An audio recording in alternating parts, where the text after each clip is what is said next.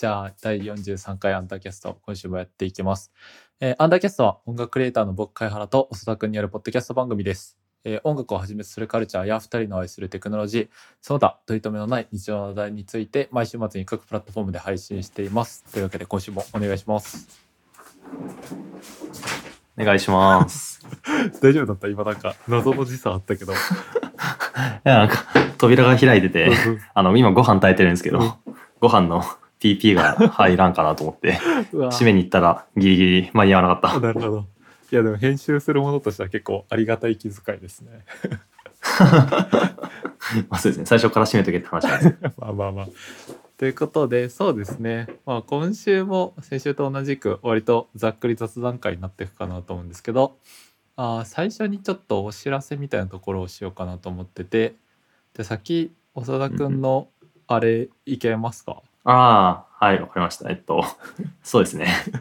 なんか、ここで言うのもあれなんですけど、まあ今、働かせてもらってるところで、論より動く FM っていう、まあ、CTO の方がやってるラジオがあって、そこでちょっと話をしたんで、もし、このアンダーキャスト聞いてて興味ある人とかは、聞いてみていただけるとありがたいなっていうお話、お話というか、告知ですね。なんかすごい珍しい長田が見れる回でしたねあれは。なんだろうなんかそうなんですね。綺麗なジャイアンみたいなさ綺麗な長田めちゃくちゃ言います。うんしかもなんかすごいなんだろうなんかめっちゃいいこと言っててなんかさここまで第40何回とかアンダーキャスト撮ってるけどさその子うん。収録をギュッとしてそっから名言選んだとしてもそれよりも密度濃い名言が出てるというかなんか 本当ですか？そんないいこと言えるんやったらアンダーキャストでも言ってよって思いながらいやでもめちゃめちゃいい回だったなと思います。そうですね。うん。まあ、相相手というか話してる方も、そうだね。まあ、確かに。ところの CTO の人で、まあ、とんでもなく経験を持ってる人なんで、ああやっぱこう話を引き出す側が悪かったか ちょっと勉強ですね日々。横腹を刺しましたね。ちょそうね。ちょっとこうやり返された感があるけど。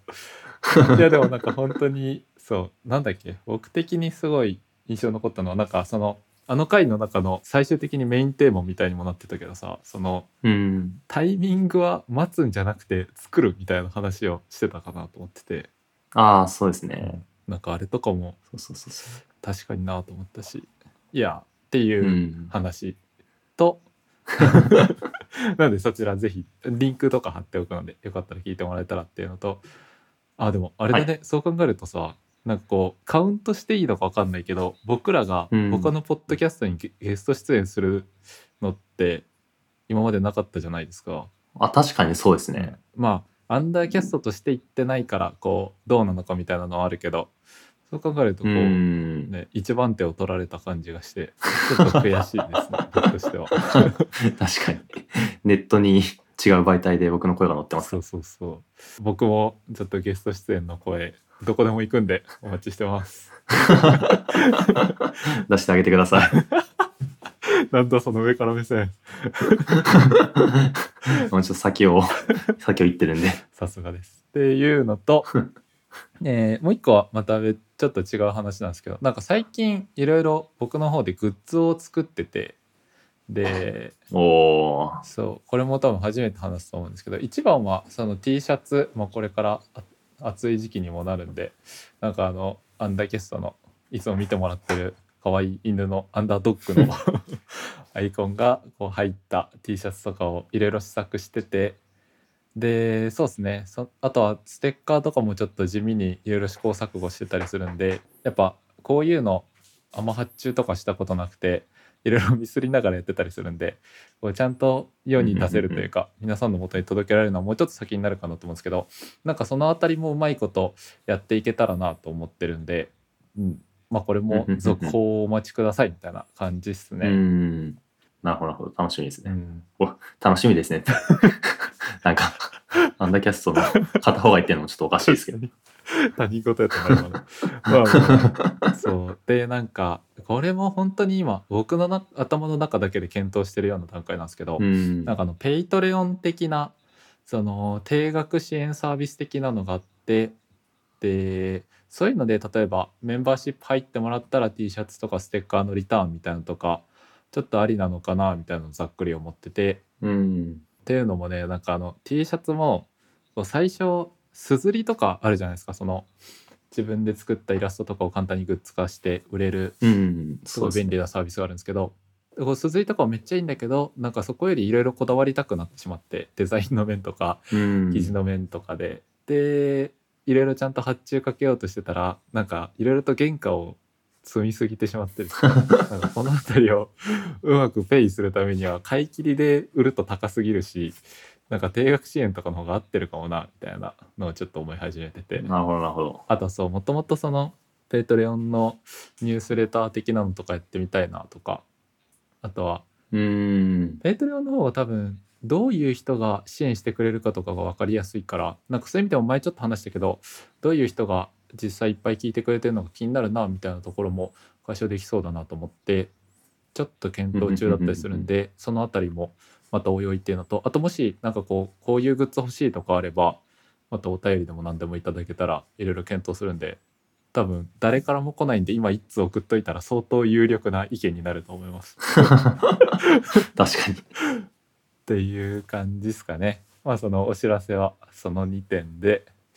じゃあいつも通り雑談していくとちょっとねその前回第42回の話をしようかなと思うんですけどうん。なんか前回のこう前半結構なんかいろいろ違和感聞いてくれた方もしいたらすごい違和感あったかなと思うんですけどうん。なんかあのネタばらしみたいなのしようかなと思ってて。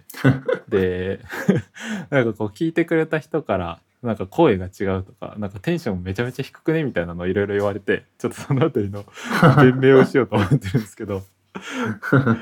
でそう先週先週というか42回で何が起きてたかっていうとまあ最近僕がめちゃめちゃ録音をミスってるんですよね。なんか何度か話にも出てたと思うんですけど。うん。先週も漏れなくそれがあって前半の15分ぐらいちゃんと撮れてなかったしなんかその後もなんか謎のノイズみたいなのが乗っちゃっててでだから使えるとこ使えないとこがポツポツ出てきちゃったみたいなのがあってなるほど。で、まあ、前半15分とかは本当に取り忘れちゃったからもうなんていうのかな例えばノイズ乗ってるとかだったらさそのノイズをどうにか処理するっていうのでごまかせるんだけどうん。もう何にもないとさ何にもしようがないじゃん。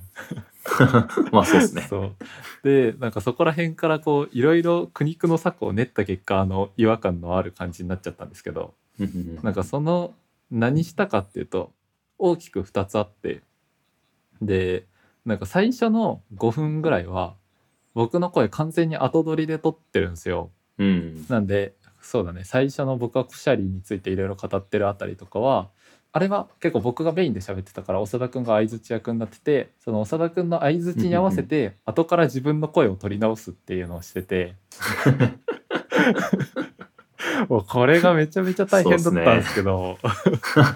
結局結構大変だった。ね結構大変だったね。しかもなんかね 何が一番大変ってその何もない壁に向かって喋るっていうその精神的なきつさというかなんだろうな。そう多分例えばめちゃめちゃテンション上がっててで撮り直すとかだったら全然いけたと思うんだけどその収録後にまたやっちまったって思いながらあの声撮ってたんですけど なんか多分そのせいでなんかいつもと声違うとかテンション低すぎみたいに言われる原因になってしまったっていうのがまず一つあって。うん。でその後興奮のご飯ぐらい。なんで長田君があの反戦デモについて話してたあたり。うんうんあそこは僕は結構聞き手になってたと思うんですけどあの辺りはちょっと手法を変えてあの辺りもう僕ずっと相づちしてただけなんでうん。自分の相づちをサンプリングするっていう手法をちょっと試してみて。でこれ意外と聞いた人違和感なかったと思うんですけど、12種類ぐらい撮ったのかな。そのそうなんか自分の音声をこう聞いててで長田君喋ってる時の自分の音声聞いてみるとなんか意外と相づちのバリエーションめっちゃ少ないなっていうことに気づいたの。うんいやそうですね多分僕もめちゃくちゃ少ないと思いそうそうそうで例えばそうもう一番言ってるのが「うん」ってシンプルに言うのが一番多くてうん。でこれを何回か重ねるパターンがあって「うんうん」と「うんうんうん」があるからでこれが この3つで8割方カバーできるんよ。なるほど。そうだからこれを何パターンか取ってで加えてこう汎用的ななんか相槌としてなんだろうな「あそうだね」みたいなやつとか「あ確かに本当にそうだわ」みたいなのを何パターンかサンプリングしていったらなんかね僕あのサンプラー箇所そんなにバレてない気がしてるんだよね今。なるほど。いやどうなんだろう。これ聞いてる人でどういう反応してるのか気になるけどいやいやおかしかったよなのかあーでもそんな気づかなかったよなのかなんかそのあたりもちょっと聞いてみたいですねうん、そうですね。今、僕のやつももしかしたら僕がサンプリングして押してるかもしれない。いやだって僕がサンプリングして押してるかもしれないですっていう語句出てきたことないじゃんあ その、それ、それまでのあれです。ずっと話聞いてたところ。いやでもそしたらここから入ったかもしれないです。ありえるな 一回やってみようかな長田君に対してさ僕がこう基本的な相槌を全部サンプリングでやったら気づくのかっていう。多分気づかない。気づかんだろうな。まあまあまあ。っていうので。なのでちょっとねこう聞き苦しい回だったかなと思うんですけど。ちょっと今週はちゃんと録音できてるんで。はい。最初、なんかカットしたやつ、結局ありましたっけ？あーカットしたやつ超前半、ああそうだね。なんか。うん。そうそうそうそうそう。な何の話したんでしたっけ？あれねそうコシャリの話の前に僕が 最近眠いっていう話をただしたんですけど。あー、なんか、あんま記憶にないけど話したのかもしれない。そうもうそこは別にいらないしっていうのでなくなりました そうですね。記憶にないということは。いやなんか今話しても何話してんだろうって感じだな。最近眠いって 確かに。ああ、そう、ああ、思い出したかもしれない。木造の家の話とか。ああ知ってたどうでもよさそうああ、それか。ちゃんとどうでもよかった。うん、っていう感じですねそうですね。っていうのと今日なんかねトピック薄いんだよね僕の じゃあ、どっかから僕もトピックを掘り出していきますか。そうだねなんでちょっと一旦さっくり考えてたやつ話すとあーなんか最近読んでる本の話なんですけど、うん。結構話題になってる本で「母親になって後悔してる」っていう本を読んでてでいやこれがすごい面白いんですけど、うん、多分後でなんか別の回とってまたあの映画の話みたいにちゃんと話そうかなと思うんですけどなんか内容としては、うん、とイスラエルでやった研究の話でで実際に、まあう、ん多分すごいざっくり言うとなんか厳密に言うとちょっと間違ってると思うんだけどこう母親子を持つ女性にいろいろアンケートしてでその中でこう母親になって後悔してるって回答した人を対象になんかもっとこう深いアンケートだったりだとかその研究者の方が1対1でお話ししたりしてで女性が母親になることについて社会的な外圧だったりだとか、その後悔みたいなものを言い出せないことだったりあとはそういうなんていうのかなそういう人も母親にさせようとするこう社会構造みたいなところだったりとかをいろいろ考察してる本でうん。なんか僕的にすごい面白い本だったんでまたこれも内容をまとめて一つの回とかにしようかなと思ってます。次回、次回予告。次回予告だった。うんいやなんかねここでちょっとさっくりおもし、そううん話すのはもったいないなみたいな気がしちゃってて、そうですね。うんちゃんと 煮詰めて話したい感はあります。そうそうそうそうそうなんかアマゾンのこれもランキングで1何だっけな？何かの部門で1位とか取ってたから多分結構読んでる人も多いのかなと思っててそのあたりでも話してみたいですね。なるほど、なるほど。そうですね。僕もちょっとじゃあ、機会があったらうん、読んでみます。まあね読まない側として話すのも話しやすいからお好きなようにって感じです。うんうんうんっていうのと超どうでもいい話していいですか、うん。今日、マジで何の脈絡もなくて、マジで本当にどうでもいいんで、はいはいはい。あれなんですけど、なんか、今日ふと思ったことがあって、うん。なんか、何々以上とか何々以下ってあるじゃないですか。はい。で、何々以上って、まあ、例えば23歳以上だったら、うん。23歳を含んでそれより上、うんうんうん。で、23歳以下だったら23を含んでそれより下じゃないですか。で、なんか23未満とかってあるじゃないですか。うんうんうん。23未満だと23を含まなくて、うん。まあ22から下っうんうんうん。ていう意味じゃないですか。うん。普通そうなってくると以上が含んで上以下が含んで下未満が含まずに下だったら、うん。含まずに上ないとめちゃくちゃ気持ち悪くないですいかやーマジでこれは共感しかないトピックだな。っていうのがあって、うん。なんかちょっと調べてみたんですけど、うん。一応超過？はいはいはいはい。がそうなのかなって感じなんですけど、なんか超過って全然しっくりこなくないでしっくりすかこないね。未満の待機語が。なんでなんでやろうなーみたいな 実用実用的なお話なんですかね？えー、ねえでも、うん、超過ってトラックぐらいしか使ってるとこ見なくない？うーん ?100 キロ超過みたいな。そうっすね、うんあとはなんか超過ってうん。なんか否定の意味合いが強いというかああ、確かに。なんか何々未満とか何々以上何々以下って、うんその範囲に入ってるものを肯定するときにうんうん。が結構多いけど超過って明らかになんかあの否定の意味合いが、マイナスの意味合いが入ってるなみうたいなわこれ、のがあってね。なんかちょっと性質的にあんまり 納得いってないんですよね、うんめちゃくちゃ気持ち悪いなみたいないや、すげえわかるわ。なんかさ、そう。僕の仕事が一応 データアナリストをやらせて もらってるんですけど。かっけー でもさそのデータアナリストの仕事っていろいろで名前の通りデータを分析してそれをこうんううん。会社のいろんな人に役立ってもらうためにレポーティングするみたいなのが仕事になるんだけどうんなんかそうなるとこの超過に値することがめっちゃ欲しいというかやっぱそうデータのさ取り扱いってやっぱすごい厳しいから例えば以上以下と未満とか明確に使い分けるんだけど、うん。なんかそうなるとこうヒストグラムとか分布図とか書いた時になんかねより多いとか 大なりあそうそうそうそうそう。そうそのそうなんですよ。より多いがあるんですけど、うん。より多いは全然納得できないですよ納ね得できない。もうね表作る時にめっちゃ汚くなるんだよな。いやそうなんですよ。なんか一応表せばするってかなんか毎回なんかその未満の対義語を表したい時に、うん。絶対なんか未満の対義語ってあったっけないなみたいなのから、うん。でもより多いかみたいなうん。の思考に移ってより多いとか言ってるんですけど、うん。なんか全然 納得できてなくて。いやーマジでそなんか な何に何にもつながらないんですけど。う いやでもこれはうななずいてるなんか調人多いと思う。べてみて。うん調べてみていやこんなんがあるんですよみたいな。こんな なんか遍歴があるんですよとかそういう話は全くなくて。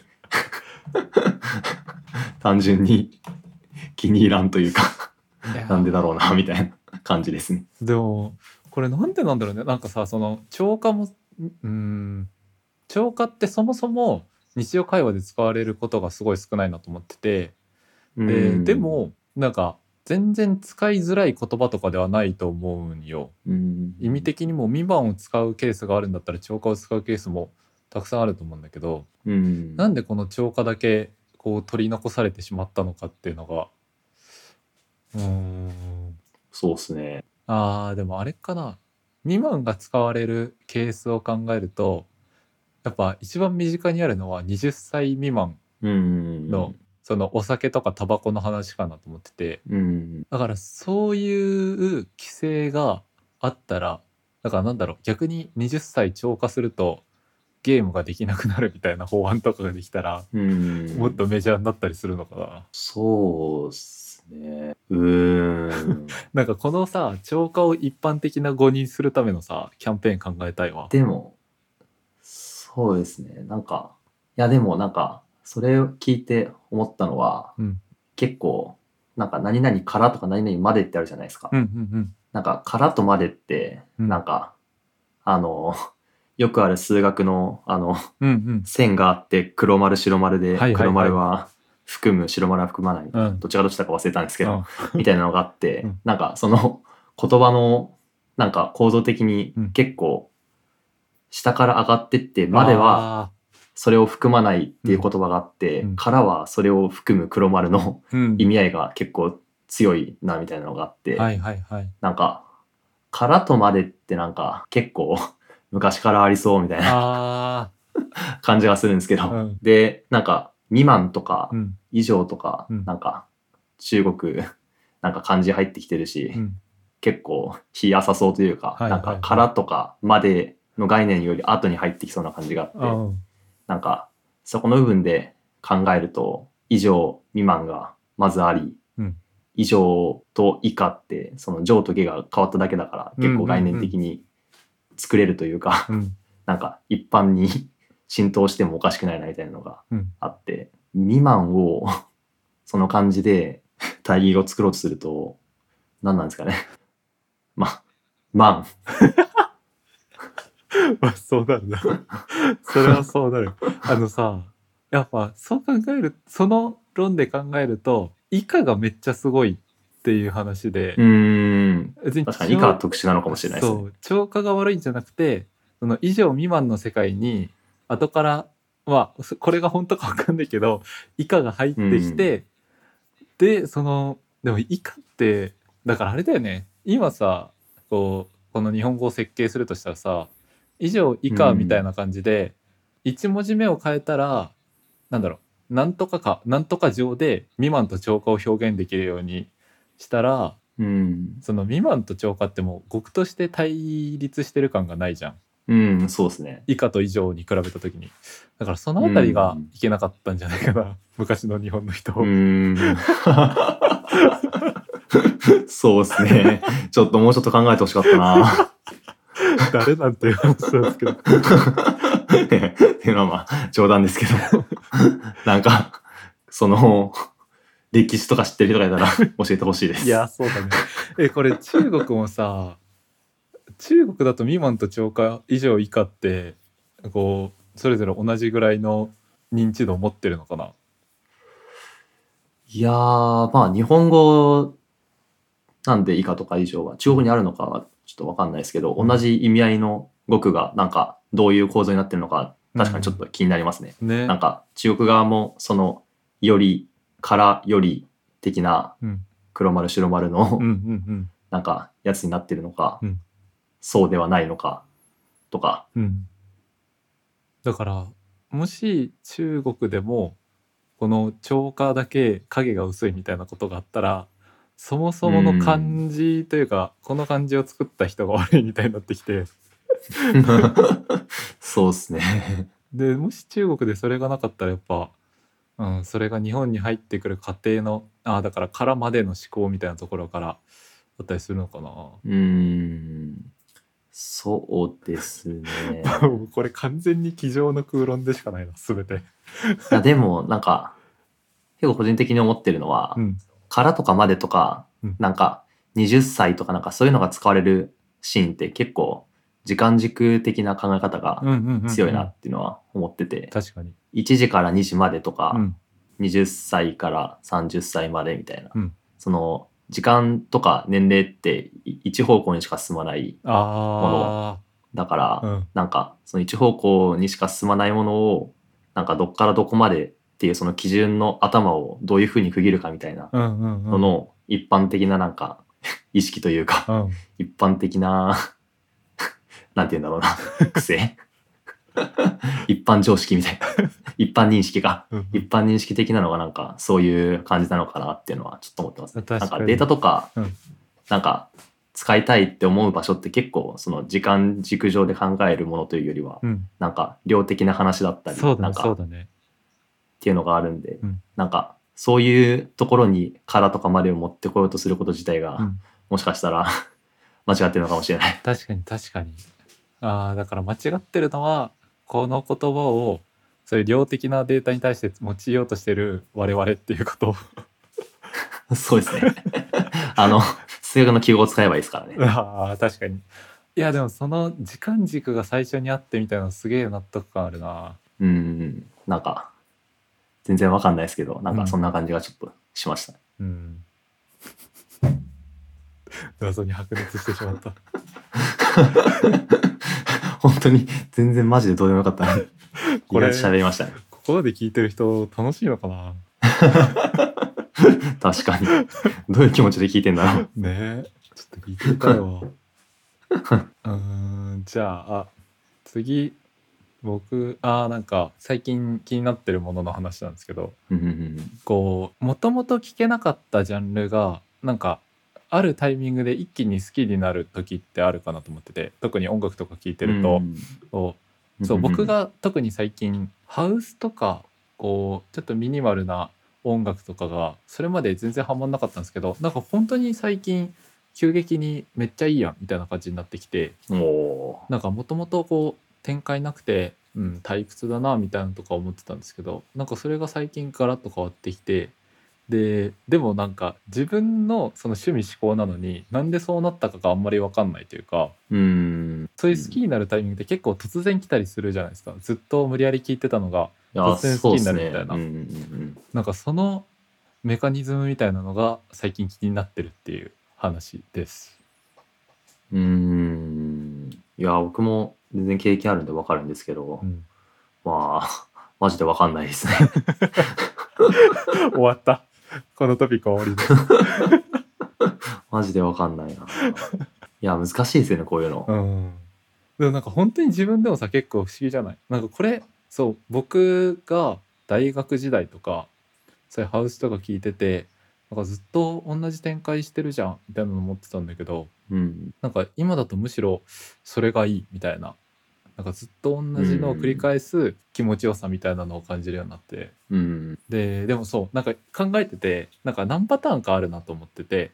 うんうんなんかもう完全に一つあるのは完全に突然変異的なパターンでもう急に目覚めるみたいなやつと、まあ、2個目うん。はこう努力して目覚めたパターンでなんか分かんないけど時々聞いてみようみたいなのである日分かるようになるっていうパターンとうん。あと3つ目はなんかそのもともと似たジャンルとかを触れたことがあってある種そっからの派生みたいなので好きになるパターンでなんだろう。だから、うん。こうミニマルじゃないけどそういう電子音楽みたいな元から聞いててでそういう電子音楽の音が好きっていうのでミニマルテクノとかにハマって一気に良さが分かっていくみたいなとかうん。なんかそういうこういくつかパターン作れるかなっていうのはなんとなく思ったりしたんですよね。確かにそうですね、うん。いやー。いやどうなんですかね。マジでマジで分かんないな。いやマジで分かんないんだよね。あんまり考えたこともなかったかもしれないですね。うん、あーでもなんかまあやっぱ一個あるのはある種の単純接触効果的ななんかずっと触れてて触れることによってだんだん好きになっていくみたいなのがあって、うんあの前どっかで読んだんだけどアニソンってさはい。マジで10年20年前とかに見てたアニメのアニソンとかもずっと歌えたりするやんか。うんなんかそうですね。こないだ僕久々に「スラムダンク10年ぶりぐらいに見て 普通にアニソンフルコーラスで歌えるのにめちゃめちゃびっくりしたんですけどなんかそのあと聞いたりとかカラオケで歌ったりとかもしてないのにこう歌えるみたいなのがあってで、うん。なんかそういう観点でいくとそのアニソンって例えばワンクールだったら12話なんで12回こうフルでうん。しかも結構傾聴して12回聞くっていう機会があってなんかその12回だけどその12回って実はめちゃめちゃでかいみたいな話をなんかこれは別に学術的なソースがあるとかではなくてこうもっと気持ちというかなんかそういうソースがない話なんですけど、として読んだことがあってなんで自分こう意識を向けた状態で12回だけだとしても意識を向けた状態で聞く12回って実はすごく大きくてその後十何年とかも経ってもこうメロディーを覚えてたりするような曲になったりするみたいなのがあってうん。で何を話そうとしてたんだ？だから だからそういうふうになんかちょっとずつ聞いてる間とかに知らないうちにはまっていくみたいなのがあるみたいな話をしたかったのかもしれない。うんうんうんうんうん。なるほどなるほど。うん。そうですね。なんかいやそうだな。僕も最近なんか突然変異的なハマり方うん。あんまりしてないんで、うんうん。なんか久しぶりにしたいなみたいなああ確か気持に。ちあります。でもあのな何が最後なんだろうな。ああそれ聞きたい。何が最後なんだ？突然変異的なハマり方ですよねでもあれじゃない？やっぱそのさ、うん大学時代とかの前とかこう洋楽とか分かんなかったけど分かるようになったみたいなのは、うん突然変異的というかその突然ジャンルが聴けるようになったケースの一つだよね。そうですね。あでも多分、うんマスロックとかポストロックは完全に突然変異的なやつだったような気がしますね。ああ。正直あんまりロック自体が、今もそんなにロックは好きじゃないんですけど、うんロック自体がそんなに好きじゃないうん。人間で、うん何々ロックってつくものがそこまで好き、ポップスの方が結構好きだったうんうんんですけど、なんか、マスロック、ポストロックは、何からハマったんだろう？難しい。な、なんだっけな？なんかガルファーっていうバンドがいたんですけど、おダンスだおはいはいはいはい。そうガルファーがすごい好き。なんか YouTube かなんかで見てめちゃめちゃ好きになって。そこからだったような気がしますね。なんかガルファー始まりっていうのも珍しいね。あの、こう我々の世代だとさ、それこそ残響レコードとかさ、そこら辺の界隈からっていうのが多い気がするけど、あそうなんですよね。なんか全部僕遅いんですよね。いやいやいや、遅いも早いもない。でもなんか、叱るべき道を通ってきてないというあかー、なんか、バンプの話とかうん何にもわかんないんですよね、僕。うんうんえでもバなんかンプ通ってないから。だからこその良さみたいなのはある気がするけどなこうあー、なるほど、なるほど。逆にみんなバンプ通ってる没個性的な僕は逆にめちゃめちゃバンプ通ってきた側なんですけどうんうんうんうんどうしても分かってしまうみたいなさそのなんて言うんだろう、ん。ね、根っこにあるからうーん。みたいなのがないっていうのは逆になんか羨ましくなる瞬間はあるというか、なるほど、なるほど。うんそうなのかな。まあまあまあ、最後の突然変異はうん、ポストロック、マスロックということで。うんいやーまあなんで結論としてはハマるメカニズムは分からないということで わかんなかったです。このポッドキャスト大丈夫かな？わかんない、わかんないこと発表会。うんああでもいいかもしれない分かんないこと発表会 いや、どったけでもありますよ、マジで。うん無にあるな、わかんないこと発表会。えでもさ分かんないことをさ話したい気持ちない？いや、まあ、そうですね。うん、まあ、わかんないこと話したいときって結構、わかんないことについてみんなで考えたいというよりは、なんか、わかんないことを、なんか自分で考えたときに、うんその考えをなんか、こうやってダラダラ喋りながら口に出すことによって、なんか、頭の中で整理するみたいな、うんうんうんそっちの要素が結構強いかもしれないです。うんうん確かに。なんで、未満の対義語の話も結構、結構あれは革新的なとこ行った気がするね。そうあれもなんかその話してる時に思いついたというか、うん。そういえばみたいな感じだったんで結構そういうところで分かる時もあるかもしれない。あるかもしれないっていうかそういうのがのが多いかもしれないですね。確かに確かに確かに。え最近分かんないものの話していい？あいいですよ。あのさコンビニのさ漫画棚あるじゃんか。はい。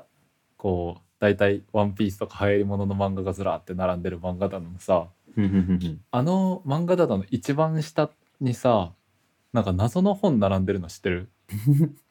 謎の本ですか？そうなんか例えば何系の本なんですか？あのねいろいろあるんだけど一番よく目にするのはなんか謎の図鑑がよくあってで例えば近所のミニストップには銃の図鑑あのその撃つガンの銃の図鑑とか前見たのだと魔物の図鑑悪魔図鑑とかあーなるほどなるほど。魔法図鑑とかあと昔あった未解決事件ファイルみたいなやつとかあなんかそういう謎の本が並んでる一番下の列があるんですけどなんかあれって誰が買ってるんだろうっていうのをすごい思ってて。ー、まあ、確かに言われてればそうですね。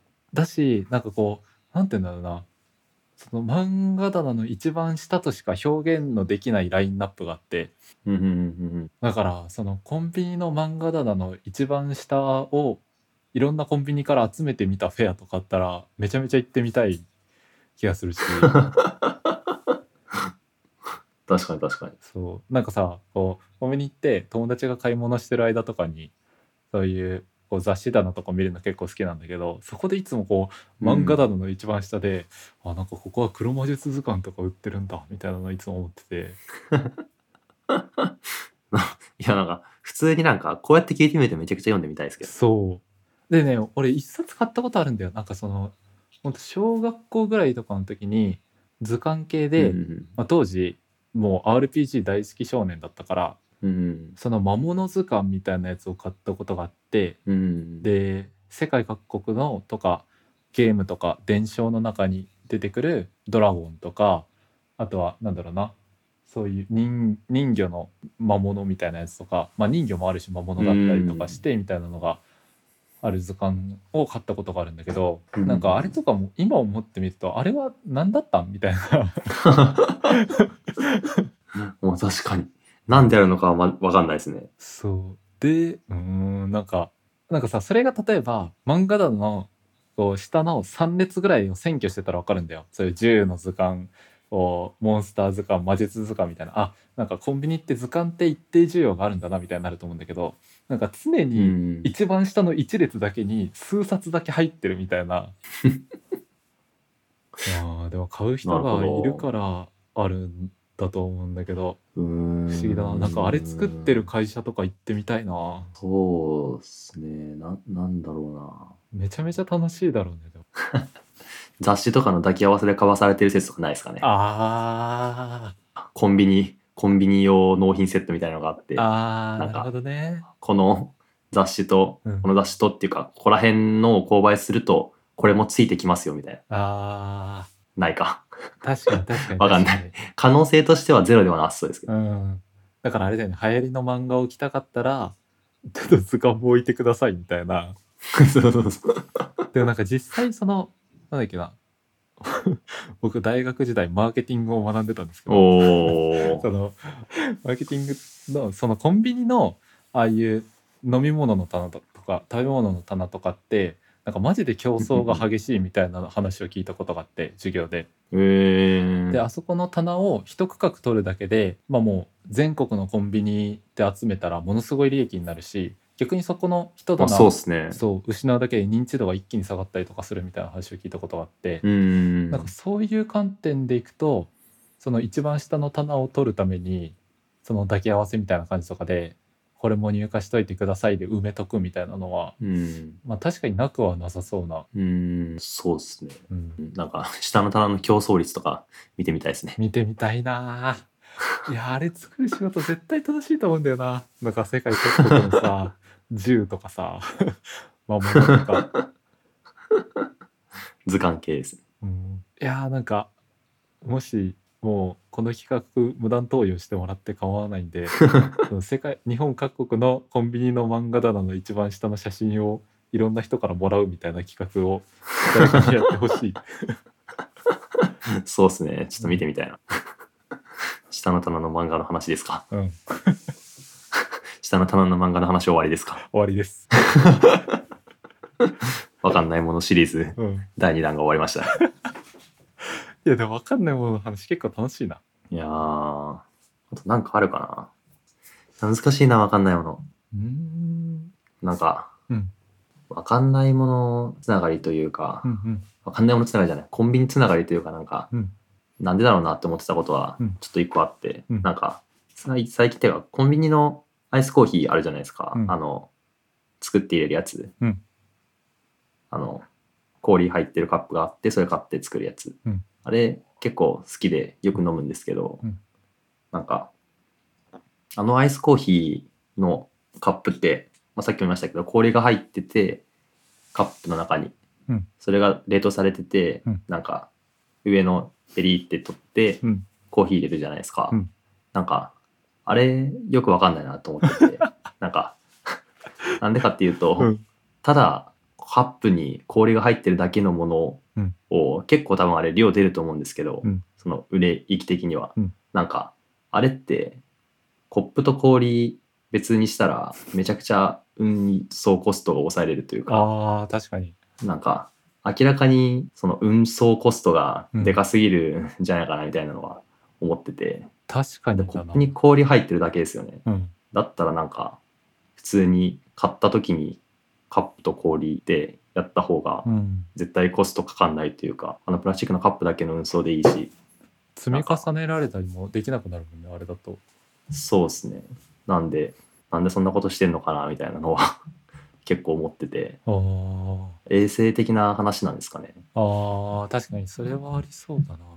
あとはやっぱあのカップに例えば別で運んできて店頭でカップに氷を入れる工程をまあ客がやるにしても店員がやるにしても、うん、店員がやると人件費かかるし客がやるとなんか氷の量に差が出るしみたいなうん改善やつとのこうあ天秤にかけた時にいやもうコップに氷を入れよう授業部長みたいな やり取りがあったかもしれない。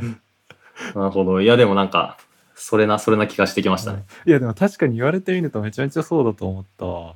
うん、でも絶対考えてないわけないんですよ、うんうん。だから何かしら理由はあるんだろうけど、うん。なんかこれといって完全にこれしかない的な 結論が出ないテーマではあって、うん。なんだろうなってずっと思ってたっていううん、えでもさ話です。ね。あのコンビニコーヒーもさ謎多いなと思っててさあれもなんかうんうんうんうん。例えば M サイズのカップを買ったとしてでうんセブンイレブンとかだとその氷入れたカップを会計してその後コーヒーマシンで自分で入れるじゃんか。そうですね。でその時にどうなんだろう前とかだとそのコーヒーを入れるかでちょっと値段違うけどカフェオレを入れるかって完全に何ていうの？